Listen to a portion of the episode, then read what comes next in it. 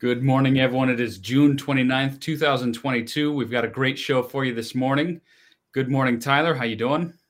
Morning. I'm I'm doing uh I'm doing all right. I'm doing all right. We're gonna we have a I think we have a pretty great show today. We're gonna look at uh how Foliko, how we can use Foliko data to to look at uh, dollar sensitive assets. Uh, the dollar's been pretty important in in this Fed hiking cycle in terms of you know dollar up has been has been pretty painful for risk. So we're going to look at you know what what we can we can kind of uh, see from our data between the next one and 12 weeks absolutely so for those of you who haven't joined us before tyler and i are um, working in a company called Cinerai. we made a product called Foliko and what we do is we build a whole bunch of artificial intelligence powered engines that crunch in everything we call open source data which is everything you could find from doing some really good Google searches on the internet, but on steroids, right? So we take millions and millions of different data points from what people are saying. We crunch that with the most sophisticated natural language processing engine on the world or in the world. Uh, and then we use that intelligence to make stock market predictions. We make predictions in Foliko on a one day out through 12 week basis right? And then comparing that trend of where we expect a company's stock to go, it gives us a really good understanding of what's happening in the market.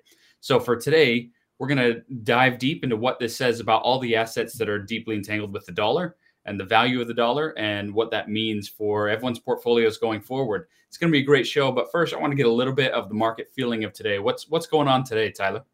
Well, we we just we just gave back uh, in in equity indices futures um, we had had some some lower than ex- expected uh, CPI data in Germany, which which had given us a, a, you know a temporary push, but we're we're back red here. Um, you know, across the indices, it looks like uh, you know QQQ just turned red as well to go with SPY. Um, commodities, like we're going to talk about later, uh, a little bit higher. Crude's back over 113. Um, that's not necessarily something that we see as being a positive for for risk in general. Gotcha. So Germany CPI lower, but then I, I hear uh, members of the Fed coming out and saying 75 still absolutely on the table.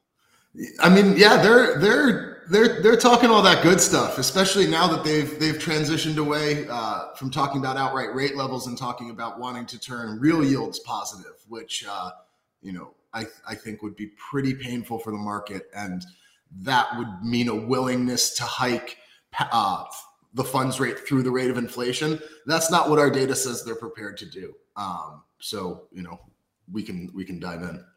Well, given how quickly they changed from 50 to 75 last week, just based on some data that came all of the sudden, I'm disinclined to believe their long term promises. I, I don't know about you. Yeah, and and that's that'll ultimately be the question: is after they get this initial adjustment behind them you know, do they have the will to inflict, you know, what would be some some pretty some pretty substantial pain if they, you know, decide that they don't care about some of the knock-on effects and just decide to to, to push through. So our forecast on dollar sensitive assets then, what does this mean for that? So it's it's very interesting because as we showed you yesterday, um, we came out with a with a net negative EM view um, you know, the, we saw some pockets of strength, but overall, um, when you look at the ETFs, we we you know, aside from EWZ, we generally prefer to be short. Um, and that would be generally speaking, EM assets don't perform as well when the dollar's rallying. Um, we actually see kind of a a different story here um, in our forecast, and I'll bring them up.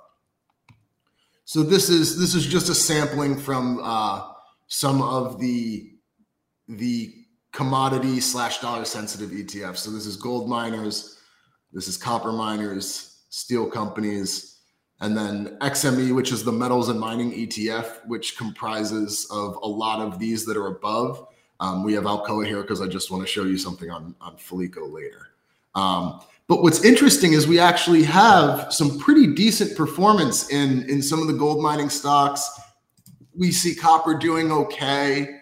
Um, we see steel doing, you know, pretty pretty well. We see a, you know, kind of a blue chip commodity name like Alcoa sideways to higher. So that to me kind of suggests that, you know, the Fed's not going to to be able to to crush inflation or, or want to rather. You know, if if inflation is is kind of stuck at say five and a half or six percent, I don't think they're hiking the funds rate six and a half percent. And that's what this data says. This data says that the Fed is not willing to completely stomp out inflation. Um, because if they were, the forward performance of of these assets would be would be significantly worse, in my opinion. So, what does that mean then for inflation going forward?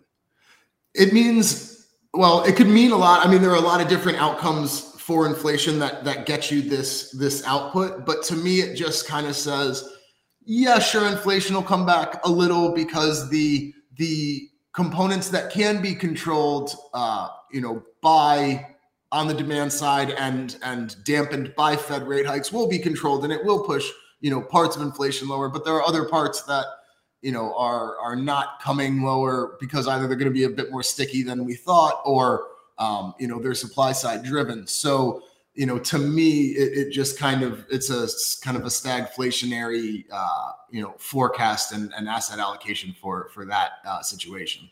Hmm. Interesting.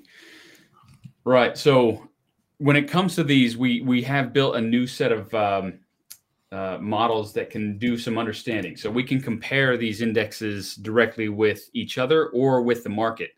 Uh, Tyler, I, I want to go over and take a look at exactly when you put all these numbers together and when you compare it with all the tickers on our coverage list, what exactly does that mean? Um, and how strong are the statistics leading us in one one opinion or the other? So all right, I'm going to bring up my screen here. And here we have all this uh, tickers under gold for copper and for steel.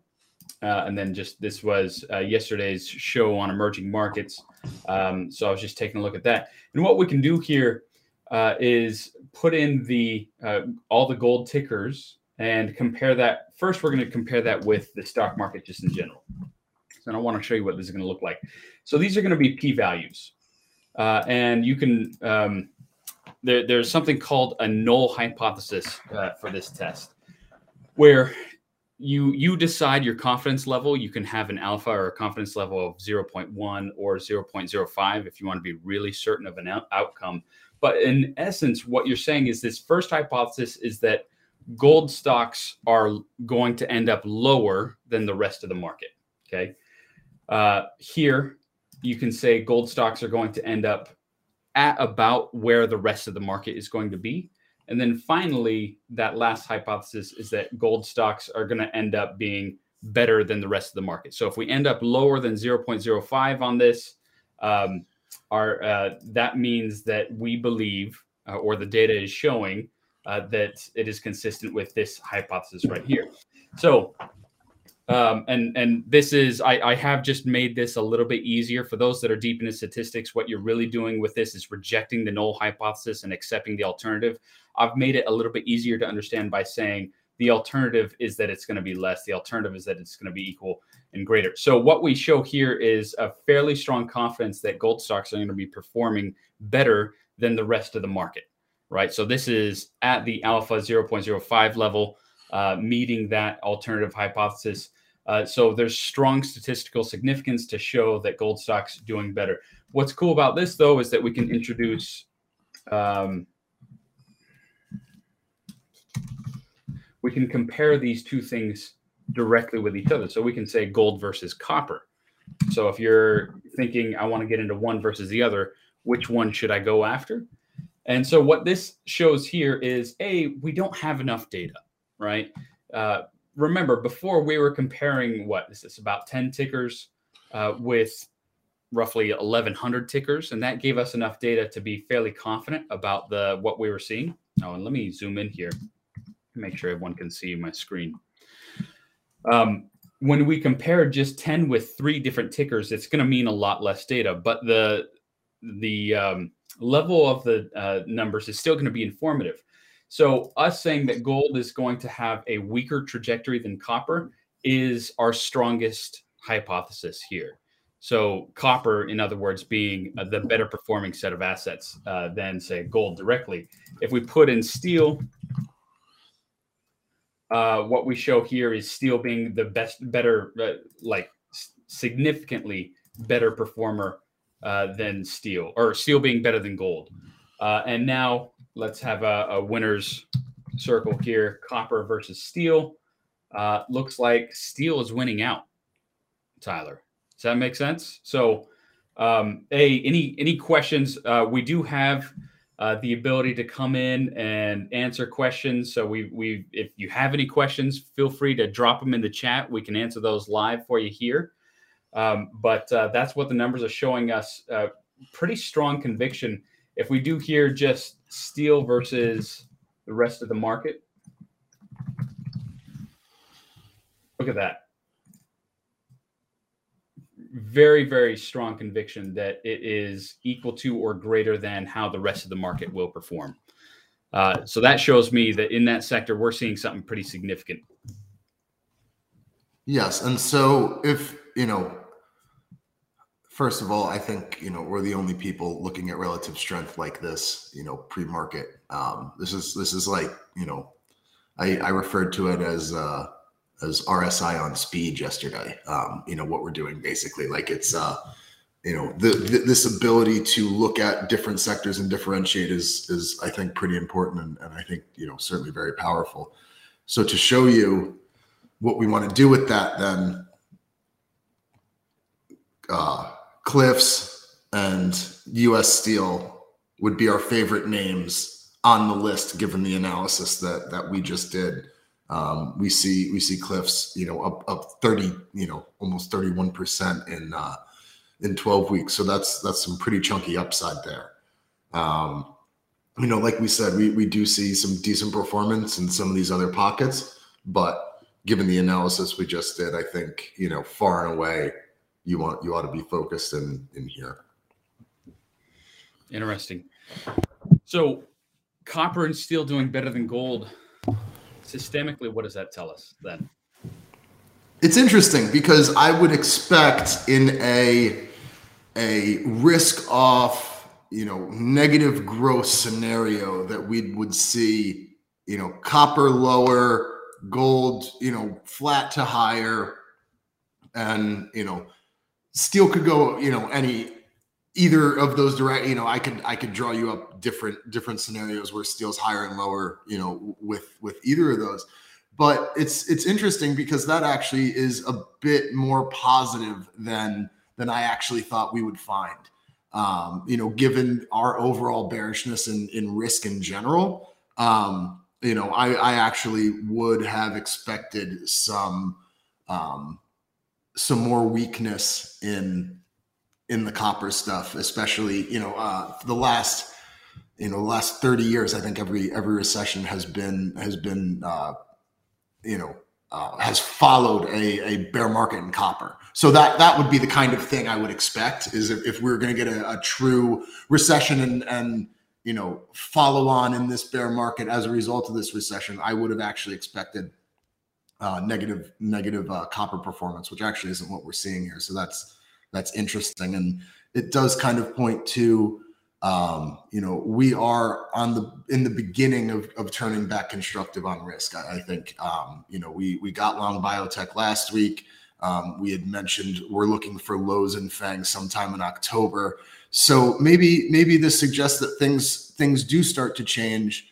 Um, you know but but you know just by our forecast it kind of looks like a stagflationary, you know, be long commodities situation to to me. Hmm.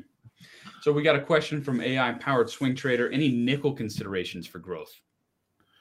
Yes, but more. I would say that's that's more uh, in terms of like energy and and fuel. Um, you know, when I think of nickel, I think more of like you know Tesla and and things like that, as opposed to um, you know traditional oil, copper, you know, growthy commodities, if if that makes sense. Hmm. Interesting. All right. So now you were saying something. We we were talking a little bit yesterday as we were doing some research and prepping for today's show. Um, you were talking about China uh, and its relationship with copper. So what does that tell us? Well, I mean, so basically, you know, China is one of the, if not the marginal buyer of copper. So they if they're buying, the price is going up. Generally speaking, you know their their their demand or therefore lack of um, you know has a has a very large input or imprint on the market. Um, you know, and it's been performing terribly lately, and that kind of makes sense because China's locked down. Um, so you really kind of need to see what happens when the lockdowns uh, you know are lifted how does copper perform? If if copper keeps falling after the lockdowns are lifted that would be an interesting signal to me.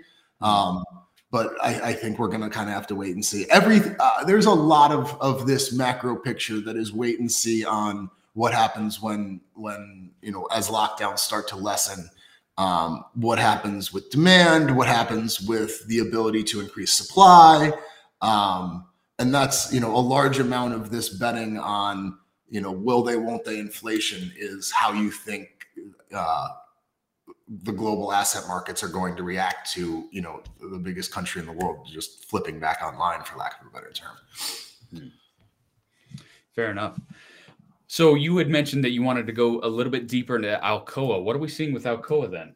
Yeah so this one I think this one's very cool. I think so. This to me is. Let's see. Did I do it?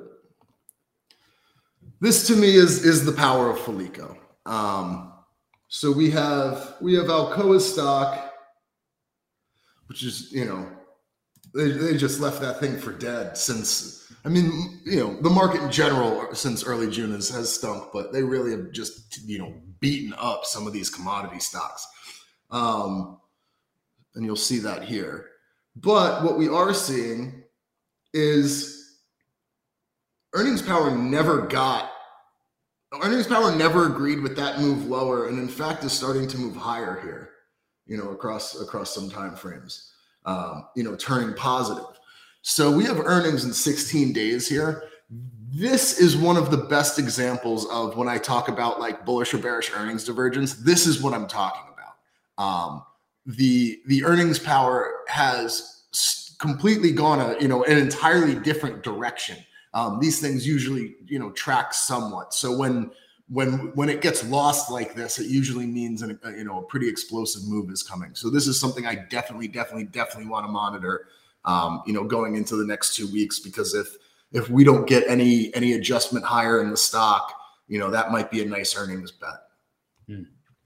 We do have another question. Uh, very firm copper price ahead despite recent drop. What can Foliko say on this uh, this element? That can you put it up on the screen so I can read it? Yeah, so we actually have another user uh, showing it to us. I'm I'm wondering why we're actually not getting that question directly in in this uh, chat streamer, but uh, this is from Troy Ed, who is passing on a message from Codelco. I mean, yeah, I I think you know we we tend to to be on the side that uh, you know, especially given our given our forecast in some of these copper stocks that um, you know, copper is going to at least stabilize somewhat. Um, it's been in, in a pretty decent free fall, copper and all the copper stocks for the last. Um, I'm just checking. I don't remember what periodicity I was looking at, but I saw a lot of red bars in the chart. Yeah, I mean, you know, I look at FCX, which is a big copper miner. That's just gone straight down since the 7th of June. Um, so you know, I, I do I do tend to agree that that we have a snapback on the way there. Um, you know, a, a, lot of people are already pointing to the copper price falling, which means it's most likely to stop falling at least, you know, while everyone's staring at it. Um, so and is that is that then to do with the um, Chinese lockdown? Yes, I mean, yes. As as I mentioned, it's, the whole thing's basically a bet on, you know, how much demand will change for growthy commodities and and industrial commodities you know with with them back all the way online. Now there's been uh, forecasted since uh, what 2017 that there's going to eventually be a huge housing crash in china um, I, I, know construction there is just incredible, right? Like a significant portion of all the world's construction is happening in China. I imagine that's what's really bringing in a lot of this copper. Um, if there is that housing crash in China, do we start to lose that correlation between copper prices and Chinese construction, uh, or what's what's the story there? Yeah, I would. I, yeah, I would. I would definitely think so. But you know, there are so many different levers they can pull, so many uh, different financing schemes available to to make sure that you know they're able to offload the the risk. Um, it, it could happen, but it's just one of those things that you know will happen all at once when nobody's looking, as opposed to you know the longer you stare at anything, the less likely it is to happen. I think you know, this is one of those things where, yeah, I'm sure, you know, is there a scenario in our lifetime where we wake up one day and it just happened? Yeah, but like, you know, it it won't be while anybody's, you know, looking for it. That's if I've learned, you know, one thing in the markets, it's stuff moves when people stop looking at it, you know, to mm-hmm. move to that direction. So, you know, that's that's kind of how I think about that. We have a question in right now from Cold Heart. Cold Heart says steels have hit lows right now in some Asian markets. Would there be a chance for it to rebound in the long term? Looking at steel has overtaken gold in U.S. markets, as you said. Yeah, I mean, I you know, I, I don't think steel is overtaken gold in terms of you know their functions. Steel is is still uh, a uh, commodity, large. You know, um, there's lots of it, right? It's it's not a it's not a precious metal. It's just a, a simple commodity metal. So I, I, I don't want you know us to be heard as saying you know buy buy steel instead of gold. No, it's it's two different things. We just think the steel stocks are going to outperform. That being said, though, um, you know we have some pretty bullish forecasts on U.S. Steel, which is ticker X. Um, we have that up 28% in the next uh, 12 weeks. And we also have uh, ticker CLF, up about 31% in the next 12 weeks. So if if you were looking to to play a, a rebound in steel, uh, those are our best ideas. Hmm. Excellent. Tyler, I think this uh, sets us up for a pretty good understanding. Um, and I think we're actually pretty good to go for today. Um, this has been Foliko Live. Uh, you can join us every morning at 8.30 a.m., Monday through Thursday. I do want to let our audience know or start letting you know um, next week, we're going to be out for 4th of July. That's Monday. Markets will be closed anyway. So we're going to be doing our weekly earnings roundup next Tuesday uh, on July 5th. I believe that is July 5th, next Tuesday, right? Yes. Um, so join us July 5th for our weekly earnings roundup, where we're going to be going through uh, that week's earnings reports and what we expect uh, on them and uh, join us then. Also on Friday, you're not going to want to miss it. We do our weekly report card show where we're going to go through every prediction that we've made throughout the week and give ourselves a grade on whether or not we hit the mark uh, and how we're going to be changing the models to improve the mark for anything that we did miss. Um, and then we do have a question here before we close out. Rush to Vish is asking, are we going to have a session on health factors? I think this is a great idea. So actually, next week is education week for us uh, where we're going to be releasing some recorded segments on exactly how Foliko works, what these health factors are. And that way, in our shows going forward, we'll be able to uh, reference those educational pieces to anyone that's newly joining the show. So, if you're wondering, how do I use management? What has been the historical performance of having a management based portfolio uh, in our health factors? Uh, we're going to go deep on all of that. Uh, tune in next week. Uh, Tyler's going to be queuing things up. He's going to go through what the markets are saying and things like that for a few minutes, and then he's going to be going right into some educational sessions on what these health factors are, how they're built, how to trade on them, uh, and what the historical performance of trading on them has been. So you're not going to want to miss it next week, 8:30 a.m. Tuesday through Thursday, with report cards on Friday, uh, and then we'll be back really soon. So thank you everyone for joining. Uh, Foliko is live now for subscription. So head on over to www.cinerai.com uh, and we'll be back tomorrow. Thank you all.